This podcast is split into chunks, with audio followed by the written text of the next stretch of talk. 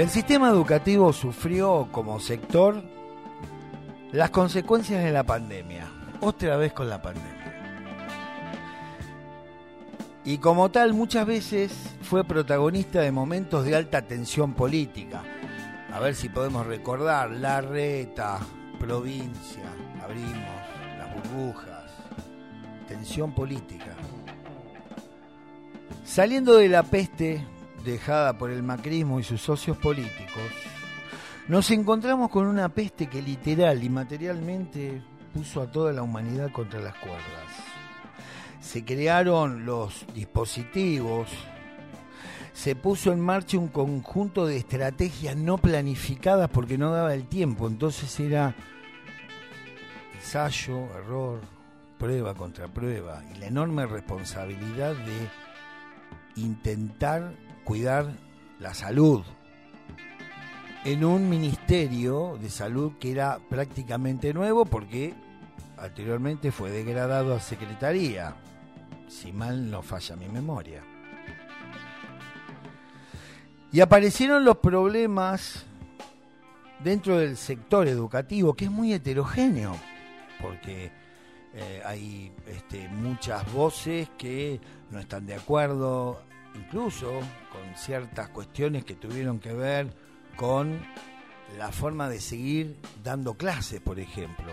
Nunca se interrumpieron las clases en la Argentina, se siguió con métodos nuevos, con invención, con creatividad, con lo que se podía. Como decía San Martín, hasta pelear en pelotas Y también esos problemas dentro del sector empezaron los problemas que interactúan con el sistema. Ejemplo de ello es la conectividad. Se empezó a ver que esta, esta nueva, este nuevo objeto que circula en nuestra vida, que es la información digitalizada, tiene que convertirse en un derecho no en un negocio. Entonces, hay un nuevo debate qué necesidad tenemos de la tecnología vinculada a la educación y parece que mucha. Entonces, bueno, ¿y quiénes están al alcance de todo eso? La mercancía se empieza a chocar con el derecho, por fin, por fin. El acceso a la tecnología para toda la población. Y esto que estoy diciendo, que parece que lo dijeran de este pequeño lugar de, la provincia que se llama Tandil, eh, también en algún punto en el gobierno nacional se empieza a hablar. Y parece que otra vez el fantasma del comunismo y qué sé yo, y no sé qué, y que bla, bla, bla, y el totalitarismo, resulta que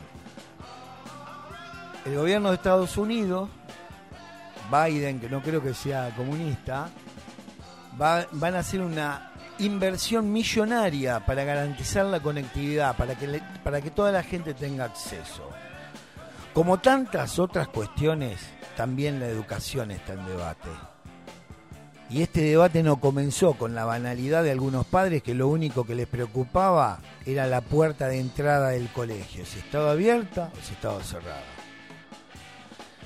Ese debate tiene una historia que desde la llegada de la democracia está en debate pero no circula eh, este debate con la misma contundencia y visibilidad que merece. Pasamos por el Congreso Pedagógico Alfonsinista, la Ley Federal de Educación de Menem y aún quedan, quedan muchísimos temas abiertos que facilitan en el llano de la ciudadanía la aparición de esa mercantilización que se hizo de la educación, generando de una manera falaz una atribucionalidad que elogia lo privado y mira con desdén lo público.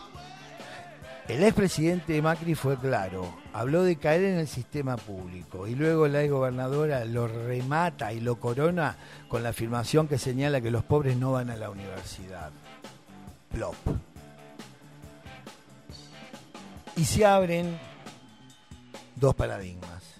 Educar para imponer un sistema de creencias o educar como política inclusiva. La excelencia competitiva versus el saber construido en el lazo social. La tecnocracia ahistórica versus el desarrollo del pensamiento crítico. En definitiva, una educación formativa de excelencia, competitividad y reproductora de un status quo a la medida del establishment. O vamos por una educación integral, anudada al crecimiento nacional y por sobre todo, por sobre todas las cosas, orientada a la emancipación.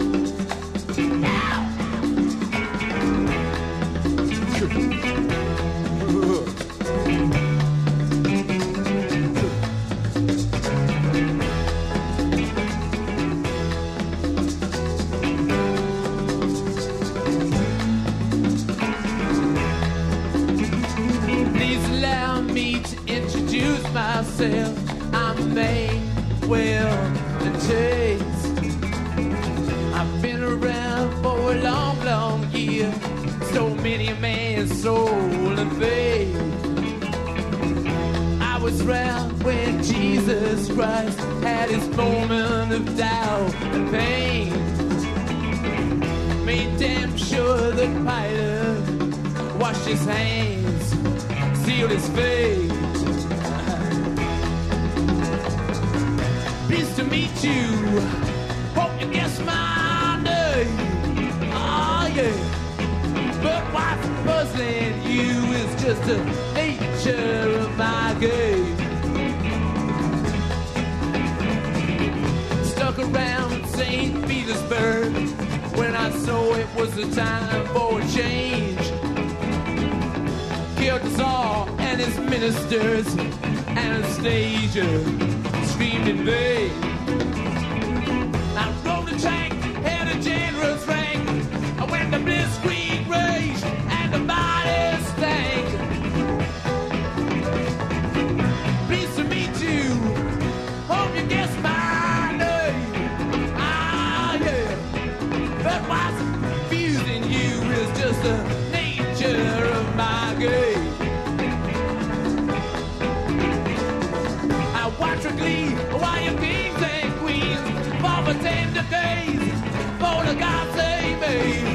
shouted out, Gail Kennedy.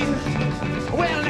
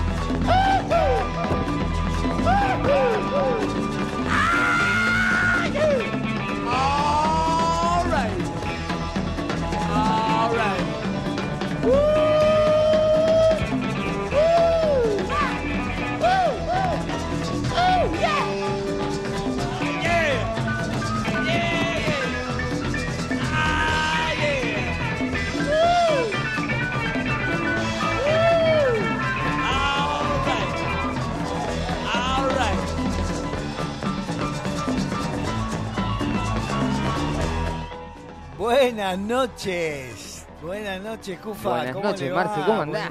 Amigas, amigos, acá en la 96.3, otra vez. Otro viernes. Otro viernes de debajo de la alfombra. Qué lindo lo Marce. ¿eh? ¿Cómo anda, ¿Cómo lo disfruto los viernes? Sí, ¿no? Sí, sí. La verdad que sí. Venimos con ganas. Es el momento donde dejamos todos nuestros ropajes, ¿no? Y pasamos Eh. a tratar de ver qué, qué hacemos en el éter. Qué, qué- qué poético. Bueno, las vías de comunicación, vamos al ritual de las vías. Por WhatsApp, 2494644643. Spotify, busca lo mejor de Radio Nitro Tandil y encontrate con el contenido de la 96.3. Instagram, arroba Radio Nitro Tandil. Por Facebook, Radio Nitro Tandil. Por YouTube, buscar Radio Nitro Tandil y suscribite. Por la web, ah, por cuántos lugares, ¿no? en todos www lados. en todos lados, nitrotandil.com y por la app buscar Radio Nitro Tandil en Google Play Store y descargala, no pesa Nada. nada. Bueno, tenemos un invitado en el programa. Tenemos un invitado, Marce. Sí, un invitado que, bueno, está ligado a esto que, que, que hablé al principio, ¿no? Del tema de educación, sabe mucho este hombre. Por ejemplo, decir Huguito de Suteba ya no hace falta ni nombrarlo por el apellido. Está tan vinculado a esa organización de trabajadores de la educación que es Huguito de Suteba, pero en realidad el señor, ¿cómo se llama? Hugo González. Hugo González, sí señor. Bueno, gracias Hugo, gracias por estar acá. No, gracias a vos, Marcelo, Sí. por invitarnos. Sí. y Un placer estar acá y, y en esta radio esto es. Y esta radio es, toda Es una historia, escuela. es una escuela, es una escuela, está, está ligada a eso. Y surge de un programa, de una política en su momento de, de radios escolares que, Ajá. que permitió, no solamente acá, sino en toda la provincia, la instalación de, muchas radios. Ah, mira vos, Sí, no, sí. no, no, no, no sabía eso. ¿En qué año fue, Hugo? Y estamos hablando del 2000.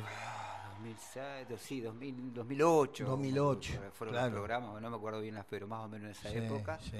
donde empezó a haber eh, en provincia algunos Sí, programas y Bueno, el debate de los medios ahí empieza. el debate de los Claro. medios, la apertu- o sea, el debate de, de- de- de- la ley de, de- de medio de la ley de comunicación, medios, de la ley de medios trajo, hizo una apertura importante Sí. también a, Sí, sí, sí. a la posibilidad de que se efectivasen, efectivaran algo, como te hablando, bueno. que se, se pudiesen hacer de manera efectiva Sí. muchos proyectos que, de hecho, había escuelas que empezaron con las primeras experiencias en, en internet, cuando recién aparecía toda la red, que había unos, unos soportes que se pudieran hacer, pero luego se fueron transformando muchas de esas en, en- en Claro. radio ya Claro, pudiendo claro. salir al aire con la frecuencia. Y de hecho, el Estado empezó a habilitar las frecuencias para, para la- las entidades escolares. Sí. Es que la radio sigue y seguirá siendo, en tantos formatos que hay tecnológicos, sigue y seguirá siendo, incluso más que la televisión, el, el- el espacio donde es posible esto, por ejemplo, esto de hablar con alguien, que alguien te esté escuchando, que, que ese que esté escuchando se sienta estimulado porque le gusta el programa, lo que se habla, y surge... Y la comunicación empieza a fluir así, a capilarizarse, ¿no? Sí, yo, Ah. a mí particularmente la radio siempre te permite también una escucha Sí. interesante, porque Sí, sí. está en un- a veces en, el ámbito de, de- Sí. de la privacidad o en el ámbito, en los ámbitos laborales, en los ámbitos de las tareas, creo que es muy buena compañía, ¿no? Siempre. Y sí, yo creo que hoy hay, hay diferentes soportes o formas, Sí. herramientas, que si uno va a los podcasts, que no deja de ser un programa radial también, digo, más allá de, de- de- de los medios que se utilizan hoy, que, que- que están, pero digo, la dinámica y la, la ligazón que tiene entre, entre quien produce el contenido y escucha, que elige Sí, también sí, de esa sí. forma, ¿no? No, ver, no ver a la, a la- la cosa y elegir la, la radio. Y, y- y aparte esto de también, eh, a, a partir de esa época, empezó a también a cuestionarse el centralismo porteño, digamos, que es eh, la hegemonía de la TV, la hegemonía de la radio. Sí, y de las estéticas. Y de la estética. De las estéticas. Claro, claro. A mí me gustaría ver algún día por televisión un programa de Salta. O una radio. Eh, o, o escuchar una radio de sal. Eh, la radio por ahí, la, la internet te, te- te facilita, pero estaría bueno poder en el, en- bueno, qué sé yo. Todo está en debate, como esto, esto de, Sí, de- sí. de- de- de la entrada, ¿no? De la introducción del sistema educativo. Bueno, vos venís de ahí, Hugo. ¿Cómo? Soy docente. Sí, mucho, mucho maestro jardinero, soy Sí. maestro de primaria, maestro de adulto y profesor de química. Siempre trabajando en, de la educación y la verdad para mí fue una lección de vida importante y, y de algo que estoy orgulloso de haber hecho ese camino y estoy súper agradecido a lo que la educación me ha, me ha permitido. Y qué responsabilidad también. Porque, bueno, Es una ¿hace tarea muy responsable. ¿Hace cuánto? Eh, uf, desde que entré al sistema educativo, Ah, afilié, sí, sí, sí, porque ya venía de una militancia social y política y, y cuando entré al ámbito formal laboral eh, hice lo que uno tiene que hacer, es agremiarse a un sindicato, elegí el SUTEBA porque me representaba y también asumí un compromiso de delegado, fui delegado, fui secretario de organización y bueno, después fui secretario general, actualmente estoy terminando mi mandato, se, se prorrogó por todo esto de, de que no pudimos realizar las elecciones, bueno, pero la pandemia y bueno, estamos orgullosos también de pertenecer a una organización como el SUTEBA. Por la historia. Por la historia y por la construcción histórica que tiene la provincia de Buenos Aires y a nivel nacional desde la CETERA. Y la verdad que a mí la organización me ha permitido formarme mucho y poder desarrollarme también en otras áreas que yo ya venía. Yo, yo en realidad empecé a trabajar en educación en, en el año 89, en el año 88, de manera no formal en, en La Plata, eh, estu- estudiando en el Museo de, de- de Ciencias Naturales, estudiando ecología y trabajando en escuelas en un programa de educación ambiental que habíamos desarrollado. Mirá. Los primeros educadores ambientales y bueno, Mirá vos. y ahí es muy, mirá, Marcelo, no por dónde me fui, ¿no? Pero, No, pero dale, dale. pero vos sabés que nosotros éramos un grupo interdisciplinario de más o menos éramos 20 compañeros y compañeras de diferentes carreras del museo y habíamos incorporado de otras, de otras universidades de La Plata. De los 20, 18 terminamos en educación. De, de los 20, 18. 18, 18 18 el número, terminamos eh, porque es educación. muy raro ese. Y así, aparte, o sea, eligiendo el camino de, de- de la formalidad, ¿no? Sí, sí. Y entramos como a, a trabajar en las escuelas, trabajamos en el ámbito de la ciudad de La Plata, en los cuatro puntos cardinales y en el centro de, de La Plata, y, y fuimos abrazando la educación. Yo fui para el nivel inicial, primaria, otros compañeros y compañeras secundarios. Hay muchos proyectos educativos que, que no sé por qué, pero se tendrían que difundir más. eh, Bueno, ese es un problema que hay algo que yo, uno, viste que cuando hacías vos, este, ahí Sí. está, que la verdad te felicito por, por, Gracias. por la- el editorial muy, muy, muy lindo y muy, muy reflexivo y muy, muy- o sea, sintético pero muy contundente. Mm. Sí, es complejo hacer todo. pero describiste un montón pero de bueno, años del, del- sí. del proceso educativo y del sistema educativo, por lo menos en la provincia de Buenos Aires bueno, y en el país, ¿no? Me faltó la carpa blanca, ahora lo estoy recordando, Sí, que también Y fue, fue, fue un momento, un momento eh, histórico. histórico de lucha y que, que realmente marcó también un antes y después en lo que tiene que ver con, con el- la visibilización de la, de educación pública y la necesidad de la inversión. Yo creo que el objetivo siempre fue plantear cuál era la situación y, y en la carpa lo que nos pasaba era que, que realmente en ese momento pasó a ser una casa, una caja de resonancia de toda la problemática Sí, social que estábamos viviendo en el país. bueno, por eso fue tan, tan contundente y tan sentida para muchos otros sectores, donde fueron, la verdad, de los sectores de, de la producción, del trabajo, hasta los sectores culturales y artísticos que también acompañaron y empezaron a, a ver esto. Porque el debate se daba directamente, no al partido político, se estaba dando el debate directo a- al, al sistema capitalista financiero. En esa época, yo me acuerdo, Marta Maffei hablaba del neoliberalismo. Y estamos hablando de la, eh, la carpa blanca es del 96, 96, 97. 97. Entonces, eh, había una, una necesidad de transmitir algo, que no nos quedáramos solamente con que, bueno, cambiamos de presidente. Ojo, eh, hay, que, hay algo más que Sí, modificar. nosotros ¿no? en ese momento, sí, o sea, Sí. en ese momento y todos los momentos, uno Mm. para concebir un modelo educativo tiene que tener claro un modelo, sea, que, hacia dónde quiere ir como país, como Exacto. región, y ahí es donde uno construye el modelo educativo que necesita. Y la verdad que creo que, que la, la carpa ahí se puso, cuestionó Sí. el modelo, mostró lo que es el modelo, de hecho surge lo que es eh, el, el principio de las leyes de financiamiento educativo surge de ahí. Surge de ahí, Surge de ahí. Ahí están los orígenes, de verdad. del debate realmente de presupuesto, Sí. tan importante, ¿no? Que lo pudimos realmente... Y, y esta vinculación de la educación con la política, que siempre se ubica al maestro y la palomita blanca y esa Sí. cosa de el, el- el docente es un actor político, Es una, la, la práctica docente es una práctica política. es una práctica política. Esencialmente política. No en los términos de la política partidaria, porque muchas veces Es- se mezcla y de hecho muchas veces tratan, o sea, se la lleva o se la quiere mezclar para o para esquivarle el bulto o para pegarle y tratar de, de- de lastimarla como se ha hecho por lo menos los últimos cuatro años de, En del gobierno anterior fue terrible el ataque sistemático que tuvo la educación pública en función de poder, o sea, cuando reclamábamos derechos que directamente nos estaban planteando una acción política, ¿no? o tratar de partidizar una políticamente una ponerle ese lugar a una lucha que tenía que ver con, al con punto, la realidad de la escuela pública. Claro, al punto está por ahí que eh, ahora en la cuestión de la pandemia hubo mucha gente que salió a la calle a decir que abran una, una manifestación y cuando volaron por los aires esos dos maestros de Merlo, esos dos docentes de Merlo, De Morón.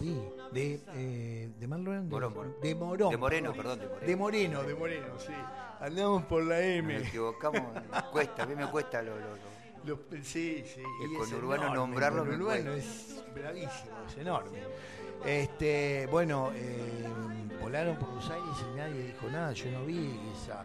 Eh, Hubo, hubo, lo que pasa es que los- en ese momento Pero se se encargaron de, tapó, de tapar sí, todo, porque sí, es más, sí, hubo muchísimas manifestaciones en, en Moreno, de hecho se siguió el debate continuamente. todavía se sigue, Se ¿eh? sigue, se sigue. se Ahora, sigue, para, sí, para el sí. 2 de agosto, en Moreno se hizo un acto muy importante de reivindicación y se sigue interpelando para buscar que se... O sea, que paguen los responsables de esto, porque ahí hubo una responsabilidad. Pero totalmente. Ahí hubo responsabilidades de la política porque es algo que se había planteado, los compañeros y compañeras de, de Moreno habían planteado la situación de las escuelas de Moreno de moda hace mucho tiempo, habían presentado en ese momento, habíamos realizado lo, lo que llamábamos los carpetazos, que Claro. presentamos en toda la Sí. provincia, en todos los distritos, donde se mostraba la realidad de cada una de las escuelas en, en la provincia de Buenos Aires. Y dentro de estas cosas estaban las escuelas que lamentablemente que se llevó la, Sí. la vida de Sandra y de Rubén. Sí, terrible. Realmente terrible. trabajadora de, de auxiliar, eh, no docente, Rubén y Sandra, compañera docente. Sí, eh, y, es, interesante esto que decís, el ataque que ha sufrido el sistema educativo, porque el sistema educativo, eh, tan vapuleado, tan controvertido, tan, este, tan atacado, creo que debe ser uno de los pocos sistemas que tiene trabajadores que cuestionan de adentro el sistema. Yo no lo veo por ahí mucho en la justicia, en la salud. Eh, el, docente tiene una tiene un Tiene una. Sí, sí, bueno, y a- creo a, que. los modelos de- a los modelos educativos a, a qué tipo de ciudadano va la formación hay una eh, es, es genial y yo creo que eso también la, la carpa blanca de alguna manera lo- toda esa lo dio. época marcó, Sí. marcó, la verdad, marcó un- en su momento le- le- le- le- le- nos encontrábamos en las escuelas con, con los niveles de pobreza y de exclusión que veníamos Terrible, teniendo y, sí. Y la verdad uno como trabajadora como trabajadora Mm. no podía hacer eh, es muy Y, difícil o sea, no, es muy difícil. es muy. Mirá, nosotros siempre decimos lo mismo, más allá de qué posicionamiento ideológico tenga uno o Exacto. una, eh, realmente la realidad te, te- te pega y alguna acción uno la realiza. Lo puedo hacer con mayor compromiso desde un lado más, decir, bueno, de decir doy un paso más y doy la disputa política que hay que dar. Claro. O hago mi tarea como lo hacen Sí. muchas compañeras y compañeros, que también es súper valiosa, que también es súper valiosa porque han, han generado estrategias para poder contener y uno ve como compañeros y compañeras ponen lo que parte de su salario, parte Sí. de, de lo que tienen que incluso hasta recibir. su salud yo La salud, la que experiencia trabajar por en ¿no? ámbitos donde la verdad Ah. eh, hay niveles de exclusión importante, eh, genera toda una situación también en ese en ese trabajador. Y esos contextos no ayudan al desarrollo de, la tarea de uno, pero bueno, lo tiene que hacer, hay un compromiso por el cual elegimos ser, enseñar y bueno, de ahí uno se para y sale. Y creo que vos lo planteamos porque, porque hemos aprendido a debatir, nosotros enseñamos a pensar y a construir una idea, a construir un pensamiento crítico.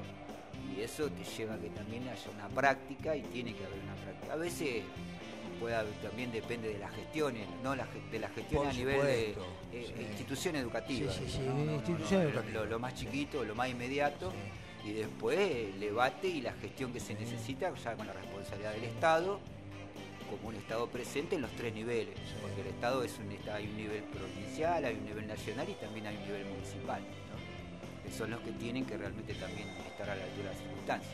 La fuerza de los guardapolvos. La fuerza Eh, de, la sí, de fuerza. la, de la tiza, de la palabra, Exactamente, del la dibujo, pizarra, el dibujo.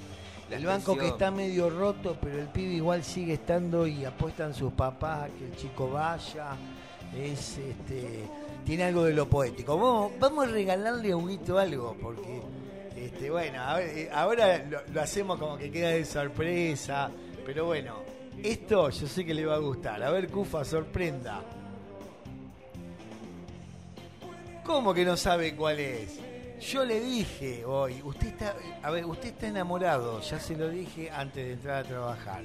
Hablamos de The Doors y hablamos de Love Me to Time. ¿Lo tiene ahí?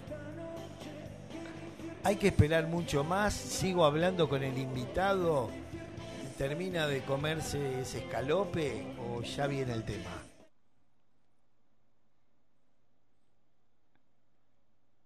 Uy, qué largo se le está haciendo, ¿no?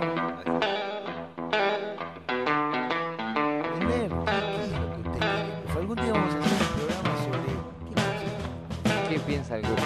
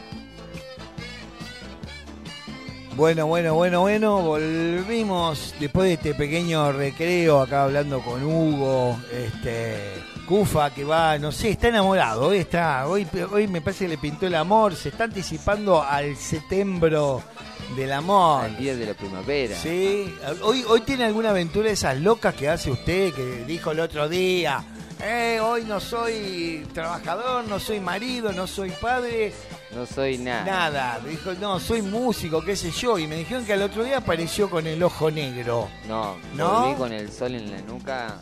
Fue lo peor que me pudo haber pasado. Qué feo, bueno, pero deben haber recibido con el palote. Bueno, si me, me escuchan las chicas van a decir que está medio, medio machirulo el programa. bueno, vamos a mandar un saludo a Santiago. ¿eh? Ah, sí, abrazo No, enorme. Santiago tiene que ver que nosotros nos conozcamos. Tal cual. Sí, tal cual. este, pues, a ver, nosotros nos conocíamos en la época de Nuevo Encuentro, cuando se hacían Sí. allá, uy, mirá vos, me pianto el lagrimón. Eh, qué, linda, qué linda experiencia esa, porque fue en Suteba, había... Me acuerdo de un día que estábamos ahí, que era en la prearmado de las listas, y había un debate picante en el fondo, y, y esa mezcla de debate yo dije, ¡ay, qué lindo esto! que- Sí, sí. y, y- y eso por suerte no se pierde. Bueno, eh, lo- lo- Asumado. Sí. Lo saludamos a Santiago, el uruguayo, un grande, ya estuvo acá. Él estuvo con los chicos del. eh, ay, no me sale el nombre ahora, de, de- de- de la. eh, a- eh, Figueroa al fondo, no me sale. eh, uy, Dios mío. De, de- de la trapa. trapa Sí, Están haciendo la huerta. Ahí está, que están haciendo. Hace- Uh, laguna. Estuvimos haciendo una Simón, con Sí, María, con sí. Cami, ahí, Sí. compañeras muy interesantes. El otro día estuvimos planificando ahí el tema de la huerta. bueno. Muy bien, muy bien. Súper interesante también, la verdad que Y, y el laburo que hacen los pibes en el barrio es genial. están dando Eh, apoyo escolar. Están dando apoyo escolar, sí, chicos con... Yo me acuerdo que fuimos el día de la memoria con el, con el URU, me parece, el 24, que eh, si mal no recuerdo también y, se había hecho una huerta y habíamos estado plantando. Bueno, estaba Hugo ese día, pero nos encontramos ahí. O sea que tengo una laguna, debe Es ser más, el viernes. Esos plantines vienen del, de la que aparece Salvador a Federico, Sí, a- que, que también nos, nos- nos llevó los, los plantines. sí, claro, sí, muy lindo. Sí, todo sí, fue, y cantó una Mi banda... papastro le digo a Federico porque es el esposo de mi mamá. Ah, Sí, tiene huerta en casa. sí. Llama, solo- Es- algún, algún día vamos a hablar de la huerta suya. Eh. Vamos, vamos, ahí. Bueno, llegó la hora de la rosca. Huguito, vamos a hablar de política. Hablemos de política. Bueno. Son momentos para hablar de política. A ver, la otra vez le, le comentaba este, tanto a Fede como a Severiano que estoy un poco, un poco alejado del día a día de la política local, este, porque bueno, qué sé yo, el, trabajo insume tiempo, la vida insume tiempo, bueno, y no, ya me voy a empezar a meter porque ya hay un olorcito picante al debate, a, a una realidad que se empieza a manifestar claramente, una realidad en que en, en las propuestas políticas, de un lado hay propuestas políticas, del otro lado hay fotos que encontraron y el, otro que le dio un beso, la fiesta sexual, este eh, Cristina es amiga de los eh, alienígenas, qué sé yo, hay un montón de cosas que circulan.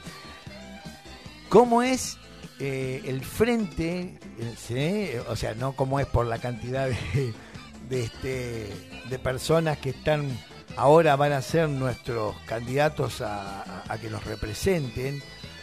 ¿Cómo está el estado actual, digo, del frente, no? La verdad que estamos estamos en un momento muy muy interesante, muy lindo, Sí, de una construcción que, que realmente ha marcado un camino de unidad sí, del sector que se tenía que unir, Sí, que venía con muchas divisiones, que es el sector del peronismo, el sector Mm. del kirchnerismo, del sector del Frente para Todos, donde por suerte hemos podido hacer eh, una síntesis política. sí, Y hay varios elementos que no han permitido. Uno, y particularmente en mi caso, por ejemplo, yo voy de candidato de quinto concejal y voy en representación de lo que es el espacio de la mesa intersindical. ¿no? Claro, La representación de los gremios. Digo, ahora, sí. nosotros ya el primer paso lo dimos en el 2019, de hecho, sí. el compañero Juan Carri. Sí, claro, el primer- Juan, fue el exacto. primer con- concejal que hemos tenido. A ver, ha habido representantes y que han hecho Sí. sindicales, que la verdad que también fue bueno, pero en esta, en esta oportunidad es como que desde el espacio intersindical nos pudimos juntar y hacer síntesis política. Y eso es sumamente importante. Sí, hay, hay que rescatar eso. El espacio intersindical de, de- de Tandil ha tenido un- una, una acción permanente, ¿no? El De- espacio sindical de está, está sorprendiendo el espacio sindical. Eh, sí, Mira, Marcelo, yo sí. en esa mesa, y perdón, ahí No, para ese pero- tema, pero yo lo, lo vamos, quiero resaltar vamos. porque aparte, Sí. la verdad, estamos orgullosos de esa construcción que se está haciendo con compañeros y compañeras Mm. representantes, de que hemos podido darnos un espacio organizativo y formativo, Sí. porque lo pensamos de ahí. Y yo tengo 52 años y soy uno de los dirigentes más viejos. de- un. ¿Cómo? Pero, pero, pero, pero, ¿cómo, cómo?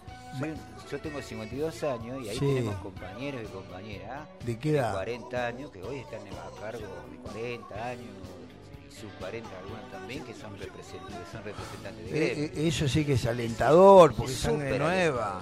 Sí. Aparte porque Mm. hay, hay mucho camino por recorrer y han elegido tempranamente el hacerlo colectivamente. Sí, Digo, sí, a ver, cada, hay que ser claro, cada, cada gremio mantiene su, su- su identidad, su cosa, porque lo primero que se respeta, lo que se tiene que respetar en un espacio Y colectivo. es fundamental. Pero lo importante es que Sí. nos estamos apoyando uno a otro y que hemos podido, además, hay eh, gremios que, que realmente han podido empezar a crecer o han podido instalarse en la ciudad eh, a través de, de la articulación con la mesa Intersindical. digo.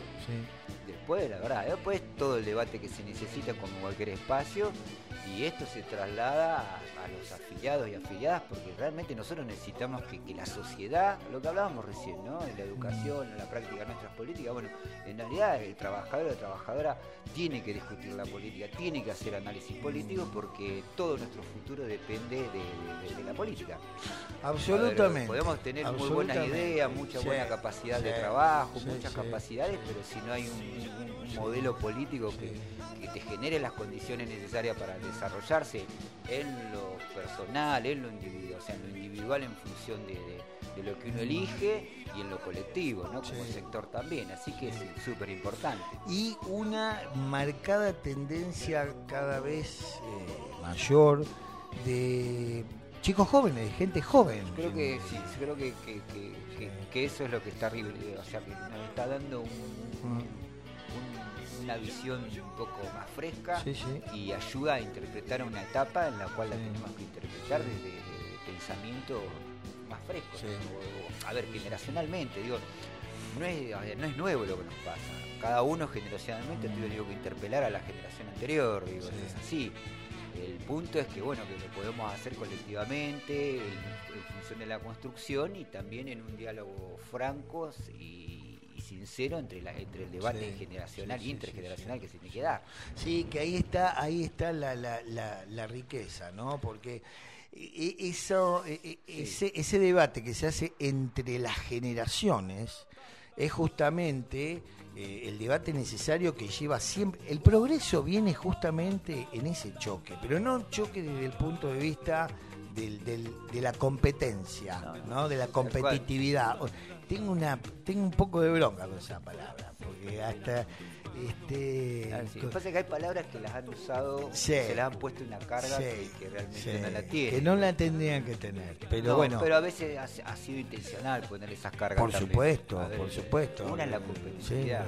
porque y la competitividad cuando está en- entendida como la supervivencia del más apto es asqueroso, es detestable. Y eso es lo que justamente esconde el concepto del mérito. Pero bueno, nos estamos yendo un poco del, del, No. del asunto. Una cosa quería decir de la lista. La estuve revisando, no recuerdo todos, pero bueno, este eh, mañana se- es el Mañana acto de lanzamiento. Se va a hacer por las redes.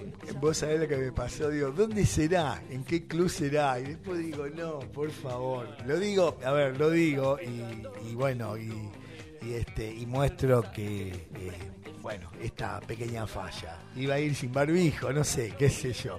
Pero bueno, después dije, no, esto tiene que ser por, por las redes. No, se va a hacer por las redes, ahí estamos circulando Sí, el, el- sí, link, el así, flyer. el flyer, Sí.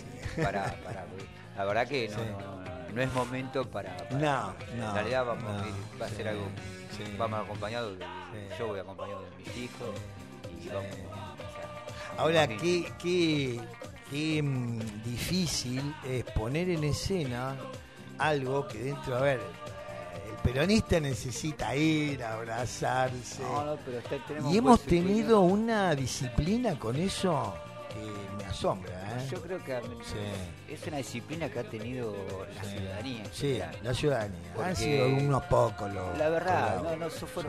lo mismo que, que- que pasaba con el tema de, de las escuelas. La mayoría de, de- de la comunidad educativa, es más, entendió y, y sabía que tenía que, que ser paciente y Sí. cauteloso porque lo que está en juego es la vida y Es la la vida de vida. nuestros hijos, nuestras hijas. Sí. Y la verdad, cuando Sí. está en juego eso, uno tiene que pensar. Pero yo creo hoy, hoy, hoy que estuvo, estuvo Goyano y lo planteaba que la provincia, o sea, hablaba de, de la provincia y que realmente la ciudadanía bonaerense había, había actuado como tenía que actuar. Yo creo que, que eso es fundamental. Y creo que ese es el salto que dimos en valor. Sí. Y por eso todas estas cosas que se quieren, no, no prendió el tema de querer hacernos obligarnos a tratar de abrir las escuelas cuando las escuelas estaban, como vos lo planteaste, hubo Sí, clases hubo siempre. clases siempre. Obviamente que generó en la familia, un- trastocó todo porque te- la, vida escolar organiza la familia. Claro que sí, claro sí, que pero sí. bueno, pero nos tocó a todos y a todas, como familia, como Sí. trabajador y trabajadora, digo, porque todos tuvimos que, estar ahí. Pero creo que, que- que el- Es más, yo creo que Mm, pasado y ya terminado esto, como va a terminar cuando salgamos, que está claro que la salida es lo que está pasando, Sí, que es vacunarse, sí, cuidarse y todo esto, la responsabilidad que tenemos que tener, vamos a ver que, también entramos porque yo creo que como, y no solamente el sector educativo, todos los sectores entramos en una, en una discusión que nos llevó a profundizar un poco más en cosas que por ahí no prestábamos atención. Doy un ejemplo, por ejemplo, la alimentación. La alimentación. La alimentación. sí. Ustedes el tema, tuvieron un el contacto. tema de los agrotóxicos, por ejemplo, que Sí, antes no se tenía en cuenta, sí, hoy sí, se empieza a tener en sí, cuenta, hoy se empieza sí, a entender que lo, lo que sí. significa alimentarse bien, Y- entender un montón de cosas y- nuevas. y hay una, hay una, una situación que esto una vez yo lo hablé con una docente, por lo que le había pasado, por lo que había vivido. En plena pandemia la escuela también estuvo en una actividad social, distributiva, de cuidado de, la alimentación y muchas docentes fueron a laburar, a poner el cuerpo eh, y sabiendo también a lo que se exponían. Y cuando iban algunos padres, cuando iban este, personas a buscar la bolsa, empezaban a entender el sufrimiento del otro, el compartir el, el dolor. Mirá lo que hemos llegado, pero la solidaridad nos está salvando. Y eso le daba, y eso es lo que en definitiva nos saca Y lo que nos ha sacado, a ver, históricamente en este país, lo que nos Sí. ha sacado, y vamos al caso nuestro de Tandil, Tandil es una sociedad muy solidaria, súper solidaria. Nosotros lo hemos vivido, a ver, en, campañas que hemos tenido que hacer, en función de situaciones Sí. de cosas donde se acercaba un vecino que, que se acercaba a un sindicato que sabíamos lo que pensábamos y Sí, tenía otro sí, pensamiento, pero no le importaba lo que pensábamos, era la acción que estábamos haciendo y acercaba lo que tenía que acercar, no medía, como lo ha hecho con diferentes sectores. Yo hago autorreferencia porque es lo que he vivido, pero Claro. creo que, que, que por ahí pasa, pasa que la solidaridad en realidad es lo que el vínculo y la relación con el otro, digo, donde nosotros nos miramos, nos construimos y nos hacemos día a día. Sin el otro no nos hacemos, no Sin el otro es imposible. Es imposible, es Y pues, pues- pues justamente la política, la, la palabra política, el, el- el germen de la palabra política es la necesidad de un otro. El- polis, pueblo. No hay pueblo de uno. ¿sí? En el pueblo somos semejantes y esto es lo interesante de, de- de- de entender también la política, no la política como el rosqueo, eso tiene que ver más con lo electoral. Lo que pasa en lo electoral, bueno, eso es una... Y algo que nos quedó y Sí. se instaló en, en- en- en el, neoliberalismo y lo que fue la dictadura. digo, la Sí, la, la- la sí. proyección de, y la masacre, y, o sea, el asesinato Sí, de compañeros y compañeras, o sea, todo lo que ha pasado que, que- que puso a la política como un lugar de, miedo, de un Sí, montón de cosas, sí. generaciones que, que no, Sí. no- no ingresaron a la política y jamás iban a participar, una que me antecedió a mí y parte de la mía, Exacto. que no, no buscaba la política porque tenía una imagen Y había, había una, un, un escepticismo Total. absoluto, absoluto. Pero fue intencionado, eso tiene, esto tiene, tiene que ver. Los mismos sectores que se encargan de generar esa imagen de la política, de esas cosas, son los que se aprovechan y usan la política cuando la necesitan, que es continuamente. Continuamente. Siempre se aprovechan de todo. ¿no? Eh, vi- Viste que el flaco, el flaco Spinetta tenía una frase que era muy buena, una flor nace también en el basural. Y, y las primeras flores empezaron a verse con, con muchas luchas estudiantiles en la época del menemismo. Y la lucha de los pibes de hijos. Y, y estos pibes qué hacen acá? Y estos pibes están empezando a hablar por lo que no hablan los adultos, empezaron a manifestar. Y y eso es como que fue una puerta, una, algo que se empezó a abrir porque ya durante todo el tiempo este, que tuvo el kirchnerismo, la juventud tuvo un papel impresionante. Y hoy se está viendo, hoy se ve. estamos viendo hoy en se esto, ve. en esto de, de- Sí. de que comentaba de la participación gremial. Sí, exactamente. Esos Lo- son- los pibes... estos pibes, compañeros y compañeras también o sea, te- empezaron a entender que la política era necesaria, la empezaron a ver y ahí traducido, ahí empieza a hacerse el clic de cuando uno empieza a entender que la política es necesaria, va a buscar los espacios de organización o los espacios de participación que le queden cómodos, los que les interese, sectoriales, más colectivos o menos colectivos, o más grande o más chico, por decirlo de una manera, pero en realidad empieza a buscar ahí, a ver, eh, nosotros como sociedad en Tandil, por ejemplo, eh, por estas cuestiones del liberalismo, en toda esa época perdimos un espacio natural que tenía Tandil y que, que se había construido, que lo tenía Tandil en muchas, muchas ciudades, que era el tema de las de la sociedad de fomento, La sociedad de la junta fomento, vecinal, sí, digo, que se fueron sí. perdiendo esos espacios. Había, hubo una época de junta siempre vecinales muy fuerte. me- yo no soy de Tandil, pero me han y comentado. acá tenemos proyectos Sí. muy lindos. A ver, se han generado muchas de las salitas que tenemos en los barrios fue a través de, Fue a través de una junta vecinal o de, y- y ahí donde se articulaban muchas cosas, donde la escuela fue también un foco uno de, reunión, un lugar de reunión también para, para muchas propuestas que salen para la comunidad. digo. Y esto es lo que se perdió, eso fue lo que se atacó. O sea, también esto tuvo que ver con un plan sistemático con, el- con la época neoliberal, donde Claro, realmente fue a, tratar de, de fomentar el Sí. individualismo. Ve, Sí, que fue lo que vos decías, la ley federal, todo Claro. esto que planteaba, que fue, a Sí. ver, se, se- se generó ese cambio, se buscaba ese cambio educativo para romper Inclusive el individualismo en el propio docente también. en todas las áreas, Todas en todas las áreas. áreas, todas, todas las áreas, esto de- Ah. De- del- del- ¿cómo es que se llama? La mercantilización. La Sí, de la- Y de aparte esta cuestión de, de- de la capacidad personal y no, Sí, no sí, sí, eso, ¿no? sí. Nosotros vamos a formar a su hijo para que sea exitoso. Eh, esto es un Sí, eslogan. Lo eh, bueno es- que sí. hubo mucha resistencia. Al principio no se entendía mucho, la verdad, porque, porque uno veía líneas teóricas y bueno, pero pasa como siempre, ¿no? Se, se toman líneas teóricas que. Participan, tienen una participación importante en la construcción del pensamiento, o se las deforma, o se las O- readapta. exacto, sí, o sí, se buscan algunas que, que a veces están paradas en la vereda enfrente, pero siempre se buscó llegar a ese objetivo.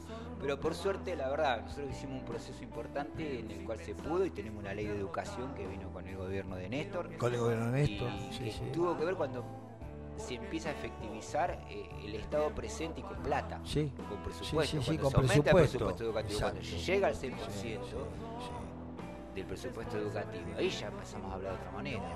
Ahora estamos discutiendo una futura ley de, de- de- de financiamiento Sí, que tiene que ser superadora a esto y que está en línea de eso. De hecho, ya estamos recuperando parte del presupuesto que se perdió con el gobierno de, Macri. Ya en estos meses, con, con toda la pandemia, con toda la situación, se recuperaron varios puntos. Y, y una y una este mm, un atravesamiento esta mirada nueva de la educación a través del kirchnerismo donde la educación está implicada con la cultura, con el trabajo, con la ciencia. No no no es una educación Aislada. académica aislada, no. Esta cosa de integrar y bueno, y, Y que emancipar, ¿no? o sea, hay políticas, por ejemplo, vamos a tomar una, ¿no? que siempre puede ser reiterativo, ¿no? pero el tema del, del- del financiamiento educativo. Sí. El fondo de financiamiento educativo que llega a los municipios. Sí. Digo, esa es una política que se genera en el gobierno de Cristina y, y realmente es una herramienta para los municipios en los cuales le da la posibilidad de participar inmediatamente, directamente Está. en el tema de la educación pública. Porque lo que necesita la educación es eso, es Sí. otras políticas Sí. que garanticen otros derechos, Exactamente. porque si no pasa siempre, vos escuchás siempre, no, el problema es educar, no, la educación, porque falta más educación, falta menos educación, o no, en Argentina no podemos salir por la educación. Sí. De hecho ahora, ahora es, es nefasto lo que está haciendo el, el sector eh, de- político de la derecha con respecto a están publicando cosas inclusive mentirosas como este ejemplo de Toyota que largan que es mentira No, no, no, no vi nada. Toyota en otro lugar de control eh, Sí. Zárate Zárate, Zárate. vos tenés que tener un mapa Con urbano, sí, Sí, la próxima Zárate. traemos un mapa. Cufa, anote, para la próxima un mapa. Eh, salen a decir y lo, lo levantan Mm. los portales estos Sí. Sí, sí, sí, los que ya sabemos que son sí. Eh, empiezan a aprender de que no conseguían con el secundario terminado, sacan una nota que es un fracaso la educación pública. Digo, ¿por qué atacan? ¿Por qué atacan? ¿Por qué atacan Sí, ahí? sí. Atacan porque realmente la educación pública es la que marca el piso de igualdad que se necesita. Y de integración y de algo más, que la cosa no pasa por aprender más inglés, más biología. Eh, el conocimiento se construye con el otro. El, conocimiento se construye con el otro. Y hay una forma de crear conocimiento que es saber la vida, la realidad social de un chico que quizás tiene una realidad muy distinta a la mía. Cuando la realidad es la misma, ese conocimiento se transforma en un conocimiento cerrado, elegante, de etiqueta, pero que nada, eh, será triunfante el que tenga plata para hacer una beca en Estados Unidos. Y, Y el resto... es una, Sí. Una especie de, de- Sí. de- de armar guetos. Sí, sí, guetos. Que si lo quieren, que si quieren tener guetos, bueno, sí, jueguen al gueto, jueguen a que son distintos, pero la educación pública es y será siempre, no Sí. solamente la Mira, hay caja de algo, hay algo que, estamos, que sabemos muy bien y sobre todo lo sabemos Mm. el trabajador, la trabajadora docente y las organizaciones que a la, la van a atacar, pero siempre la vamos a defender. sí. Y, y por suerte tenemos hoy un gobierno que la vuelve a poner en el lugar que la tiene que poner. Digo, Exactamente. falta, falta. Sí, Estamos falta claro, está muy claro que falta, falta porque mucho. venimos de mucho Sí. tiempo con, con, con mucho, muchas Sí. cuestiones. Una es la formación, Sí, nosotros sí, tenemos que ver un esquema formativo. De hecho, ya se está anunciando un plan nuevo, para pero con una proyección al 2036 o a la construcción de Ah, un modelo. para- a, a largo plazo. Porque es la etapa, cada, ver, todo, esto no nos pasa solamente a nosotros, esto ha pasado, pasa en todo el mundo, En todos mundo, los países es que quieren hacer cosas. Después lo que puede diferenciarse es las características que tienen en función de, de Mm. los objetivos que buscan, de, de- de- de la historia que De la se historia, tiene también. exacto, cosas, sí. el modelo inglés es un modelo, el modelo yanqui es otro. El finlandés es el otro. finlandés sí, otro, sí. el español otro, pero Sí. por ejemplo, vos- el, el finlandés, yo siempre digo, está bárbaro el modelo finlandés, pero si vamos en términos de igualdad y de accesibilidad y de, y de quién genera más igualdad, el nuestro es mucho más equitativo. Sí, sí, Ellos sí. no tienen los modelos que se nos plantean muchas veces como ejemplo, Sí. eh, tienen un- lo hemos escuchado en la serie, mucho la preparatoria. Ahora la Sí. prepa- ellos tienen obligatorio y te banca el Estado hasta un momento previo a la preparatoria.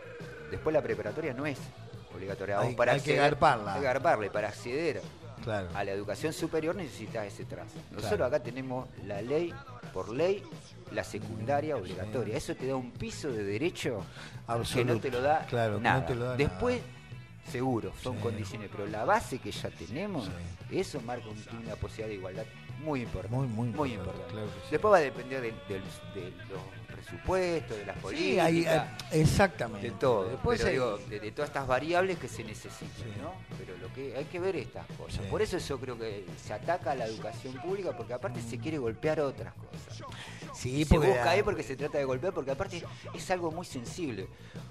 ¿Qué y porque siempre está conectado con otra cosa. y porque siempre nosotros analizamos, y esto no solamente en educación, ¿viste? pero siempre pensamos que cada época anterior fue mejor, o sea, lo que nosotros fue mejor. Tanguero, ese de tanguero. pero tanguero y no tanguero, Sí. digo, porque lo va uno va viendo. Sí. Hay un núcleo que que empezó a entender otra cosa y lo plantea de otro lado que tiene que ver con los accesos a las tecnologías, a las nuevas herramientas, digo, un montón de cosas que se tienen que interpretar desde el universo no solamente educativo, sino del universo laboral, que es lo que nos pasó ahora en pandemia. Exactamente. A partir de esto se, se entendió que había que buscar otra forma y tratar de garantizar marcos de derecho que se tienen que garantizar para los trabajadores y trabajadoras.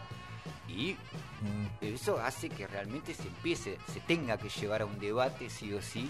y obligado. Ahora, el tema es cómo entramos a ese debate. Si nosotros entramos al debate, por un lado, pensando nada más en esa cuestión de que es una política de gobierno la que tiene. No, no es solamente la política de gobierno. Es también cómo aportamos todo al debate. Eso, eso, mencionaste- eso, eso es muy interesante. el Congreso Sí, Educativo sí. del, del coso. ¿Por De qué se hizo eso? ¿Por qué se tuvo que hacer ese Congreso? Porque veníamos de una dictadura. De una dictadura, Veníamos de una dictadura. Sí, Y de un proceso que teníamos que realmente derribar. Y ahora estamos en la misma etapa. En el, cuando se dio el debate, cuando se, se- se metió la Ley Federal de Educación, no se permitió el debate. Se impuso. Se impuso. Se sí, impuso, se impuso. Nosotros lo pudimos revertir. La ley de educación superior no se pudo.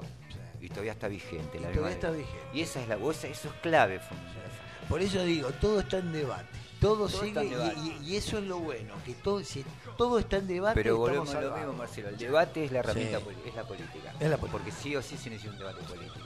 Si no queda en una charla de café entre Si no- viejos locos. No, no, queda en esto. Aparte de eso, Sí. ponele, también queda en esto que se quiere mediatizar todo Exacto. y se trata de trabajar hoy hoy en la dinámica de, de, de las fake news, de lo- los accesos a la internet, cualquiera puede, o sea, los trolls, un montón Sí, de cosas que generan y que quieren realmente. Pero vos sabés que la gente está empezando ya a diferenciar, ¿eh? Ojo, La ya- gente, porque se cansó. Se cansó, Se cansó. sí, la gente quiere Saturaron, propuesta, quiere tal cual, propuesta, tal quiere cual. propuesta, quiere saber qué se va a. Por Bueno. eso nosotros en la lista pensamos. Vamos a hacer una cosa, vamos a poner un par de temas, no vamos a estirar un poco más, porque Huguito lo merece. Ponemos dos temas, ¿sí? Elíjalo usted, Cufa. ¿Ya lo debe tener elegido o se está escribiendo cartas de amor todavía? Bueno, muy bien.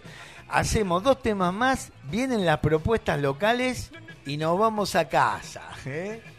Vamos.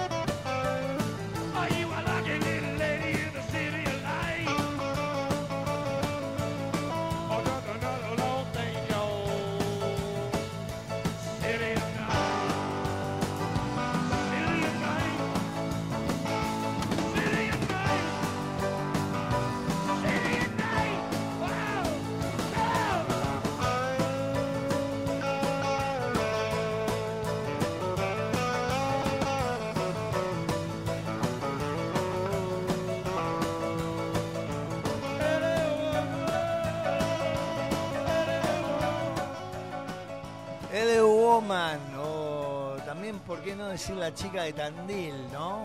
La Podría chica de. Tandil. Sí, capaz Lo que podés si llevar a cualquier lado. Si venía este, Jim por acá, capaz que escribía una canción, ¿no? Bueno, Tandil City. sí, seguro, seguro. Y hubiera hecho algún baile medio místico, empellotado ahí, ¿no? Sí, y había unos cuantos también ahí, ¿no? Qué banda, ¿eh? Qué banda. Sí, sí. Bueno, Hugo, ¿qué pasa acá en Tandil? A ver, ¿Qué pasa en Tandil? Bueno, sí, ¿qué pasa con la lista? la lista, la verdad, estamos muy, muy, muy. Volviendo al tema, ¿no? Sí. Eh, estamos muy, muy, muy orgullosos de, de esto de la unidad, Sí, de haber eh, podido consolidar ya por segunda vez, porque ya venimos del, del Sí, proceso sí, del, del- del 2019, anterior. el anterior, donde pudimos recuperar un, un importante sector de la, de la comunidad que, que- que no estaba apostando a- al peronismo, no estaba Mm. apostando a- al, al- al frente o a unidad ciudadana, como estábamos Mm, ahí, o al frente de todo. Y realmente vemos que, que estamos en una lista que está conformada por diferentes sectores en representación, tenemos representación de, de lo que es el sector agrario, representor, eh, sectores como también de, de la parte de, de- de abogados, de la parte, un sector importante también profesional de, de Tandil, y bueno, sectores del trabajo, el sector de, de la militancia social, y como en el caso de Darío, ¿no? la verdad estamos muy orgullosos que encabece Darío, lo de Rogelio creo que es importantísimo para, sí. y para es la el ciudad. espacio, es el espacio. Es el espacio, creo que genial nos-. Sí, y la verdad que hemos encarado también la campaña de la misma manera que la encaramos Sí. la vez anterior, donde realmente sabemos que, que Tandil tiene un modelo político que, que ha tenido sus aciertos, donde en un momento fue y la verdad que fue construyendo cosas interesantes Sí, necesarias sí, para la ciudad, pero bueno, creo que estamos en un momento de, que realmente se necesita que ese mismo modelo que hoy tenemos haga un giro o empiece a mirar para otro lado y entender que este modelo está dejando afuera a un montón de, de- de vecinos y de vecinas y de oportunidades. sí. Estamos hablando en el tema de oportunidades, ¿no? Sí. que realmente es lo que hablábamos. Creo que hay sectores que del trabajo, de la producción, creo que es el área que nosotros tenemos que ver que se tiene que desarrollar más. El área educativa también. Creemos que el municipio tiene bastantes recursos como para, para poder afrontar de otra manera esta gestión. O sea, la gestión educativa que se necesita, ¿no? Estamos hablando concretamente de, fondos y de una política también educativa municipal y cultural Sí, sí. que realmente hay, pero Y necesitamos... hacen falta escuelas también en Tandil. Hace falta escuelas, hace falta que se mejoren la calidad, La de, calidad de las de- de escuelas, las claro. escuelas Sí. y, y también se necesita también una educación municipal que acompañe y que, que cubra otras necesidades que son, que son importantes para el desarrollo de las personas. La integración del sistema público de transporte, que es. El sistema público, el sistema de transporte, necesitamos también la parte, el, el debate ambiental El necesario. debate mental, sí. súper sí, necesario sí, y más en el sí. momento que estamos atravesando. Bueno, creo que nosotros estamos partiendo de ahí, ¿no? Partiendo de, de ver que hay, hay propuestas que, que se han llevado al, al- al recinto, porque estas son propuestas que se han llevado también de, de los, al- de los representantes que, que ya Mm. tenemos, esas concejalas y concejales que tenemos, Sí, sí. pero creo que el gobierno municipal tiene una hegemonía política que la verdad es, es justa porque es a través del voto, pero creo que a veces esa hegemonía política no, no, no te, o sea, tener la hegemonía política no, no, no, no, no significa que uno tiene que eh, obturar el, el, el, el- el- el debate. El, debate. el debate sí, del sí, recinto del, sí, consejo, de- sí. del, de- de- de- de- del Consejo Deliberante es súper necesario. sí, sí, sí, Porque realmente ahí se, sí. re- se tienen que representar todas las veces. Después hay una conducción política que te la da el voto de la ciudadanía mayoritariamente y eso es lo que se respeta. Pero, Pero el debate es tanto tiempo de este modelo, de este gobierno de- de presente, digo, hace que, que no. Y ahí fa- es como que nosotros analizamos como que le falta renovarse. Sí. Renovarse, tener esa frescura que se necesita Sí. para, para encarar y una etapa diferente, aparte porque estamos en una etapa diferente, no solamente a nivel local, a nivel mundial Sí. estamos en una etapa Y, diferente. y- y debate que tenga una cercanía con la realidad del ciudadano tandilense. Sí, Sí. porque hay, hay muchos debates que son interesantes, que tienen que ver con la producción, con proyectar un tandil para el siglo, qué sé yo. Está buenísimo. Pero Sí. son debates de eslogan.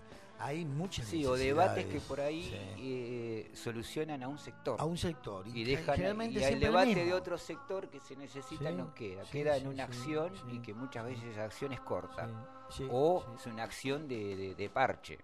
Y lo que buscamos es profundizar. profundizar y transformar, e integrar una ciudad que también tiene su, Y aparte porque creemos que estamos en un momento político a nivel nacional y a nivel provincial que realmente se puede avanzar. De hecho, el modelo de Tandil que, que- que se instaló de- y que tuvo el crecimiento que tuvo Tandil hubo porque hubo un gobierno nacional y popular supuesto, que permitió que puso supuesto, los fondos. Más vale. Sí, La no plata para- gobernaba a ver, porque está bien que la creció. ministra, a ver, nosotros, eso está Ah. claro que porque respetamos la democracia, creemos en la democracia, sí. pero la democracia respeta la- la- la- la- las mayorías políticas, pero. Tiene que garantizar el debate. el debate. tiene que garantizar el debate. Y que en ese debate estén incluidos sectores Sí. que por ahí no tienen la, la- la- la- el volumen crítico o la trascendencia que por ahí se necesita muchas veces para que te- se, se necesita mal, o sea, porque se, lo- se lo ve mal. Se lo- claro. Esos sectores siempre están y siempre tienen, y es Sí. más, si uno los toma en términos de cantidades, mayoritariamente hay un sector que necesita Sí, estar incluido y hay otro sector que está bien incluido y bienvenido Sí, sea, pero hay otro que, tiene. Nosotros vemos realmente y analizamos que Tandil ha llegado a una cuestión de, de fragmentación, de sectorización muy, muy compleja. Y en eso aparecen las... Cuando no hay debates, cuando no hay propuestas, empiezan a florecer las desigualdades. Cuando hay desigualdades Sí, aparecen sí. problemas que después los tenemos en cada ámbito que, nos- que estamos. Y el la desigualdad debate nos permite... es, eh, es, eh, eso que permite que cuando no hay debate las ideas se vuelven pétreas, rígidas, y lo rígido siempre tiende a quebrarse. siempre Sí, tiende a quebrarse. Sí, lo que pasa es que cuando se quiebran es, Y- y se generan un caos. sí, se escucha el Cada, ruido. cada fractura que pueda haber sí, en una cosa, sí, a ver, eh, lo pasamos en el que se vayan todos. Exacto. Y ya lo vivimos. Ya lo vivimos, ya lo vivimos, lo vivimos y realmente fue un daño, a ver, fue un, un- un momento que vivimos como, como, como país Clave.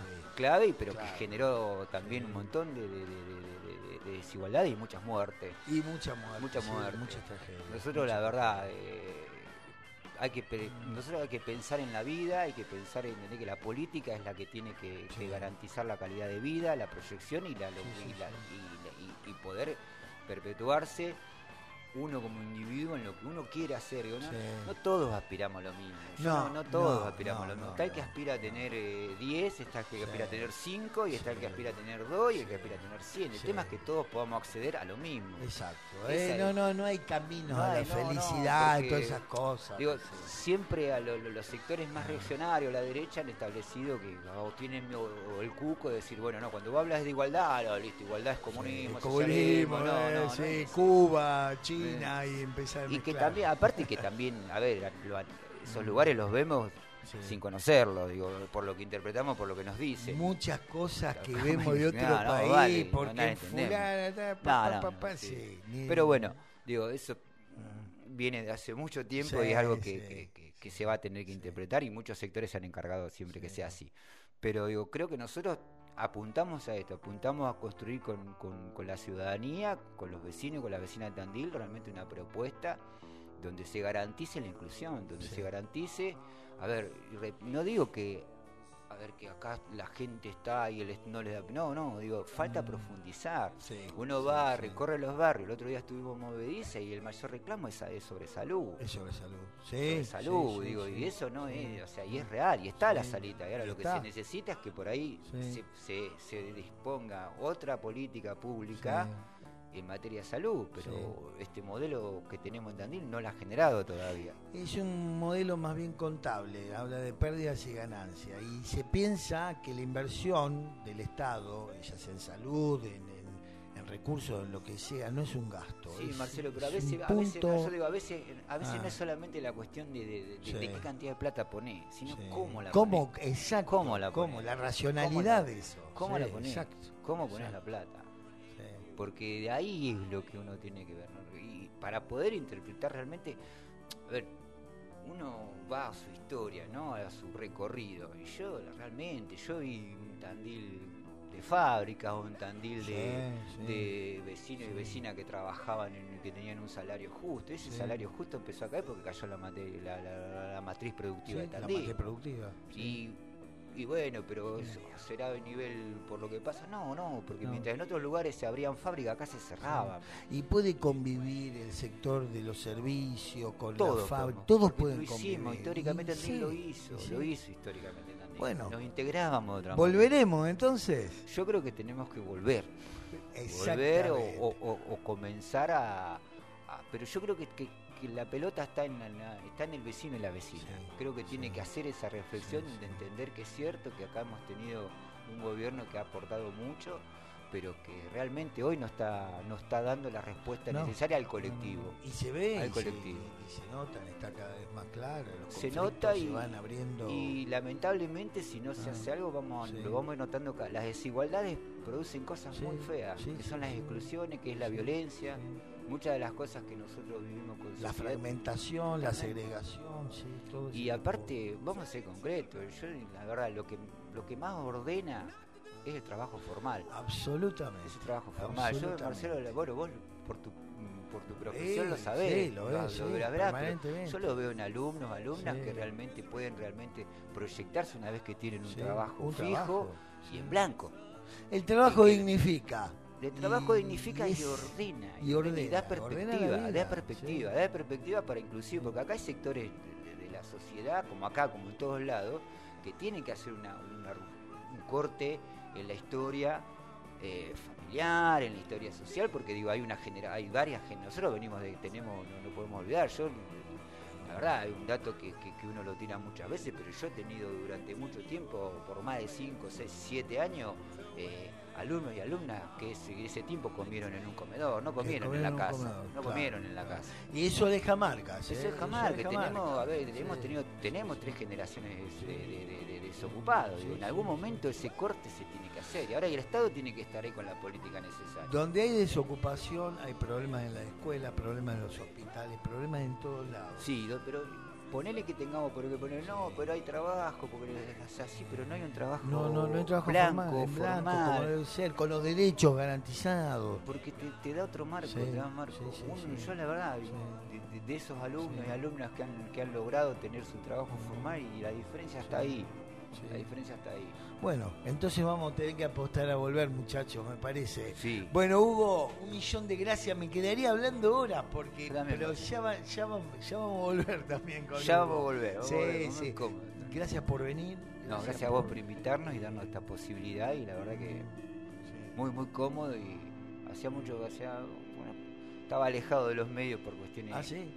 Y sí sí tuve, por- Eh. tuve que alejarme un tiempo por situaciones personales que nada, bien. ahí sí, pero Sí, sí, eh, la verdad que sí. estoy contento Bueno, vamos, vamos con eso. Amigas, amigos, nos tenemos que ir. Qué lástima, ¿eh? Cuántas cosas. Ya vamos a hacer un super programa invitando a todos los que ya han venido como invitados. No sé. programa larguísimo Podemos- va a un ser. programa largo. Uy, Dios mío, ¿qué vamos a hacer ahí? Bueno, como siempre, hasta el próximo viernes. Gracias por estar ahí. Un Gracias, placer haberlo pasado con vos, Sí. Marce. ¿Ya, ¿Ya arregló sus asuntos de amor no? Ya está todo arreglado. Ahí está, muy bien. Bueno, amigas, amigos, Gracias hasta el próximo viernes. Gracias por los dos. Eh, hasta el viernes de 20 a 21 por la 96.3 en esto que, se, llama, ¿cómo se llama, Cufa? Debajo De de, la Alfombra. Alfombra, sí señor. Desempolvándote una vez a la semana. Ahí está. Hasta la próxima, amigas. y amigos.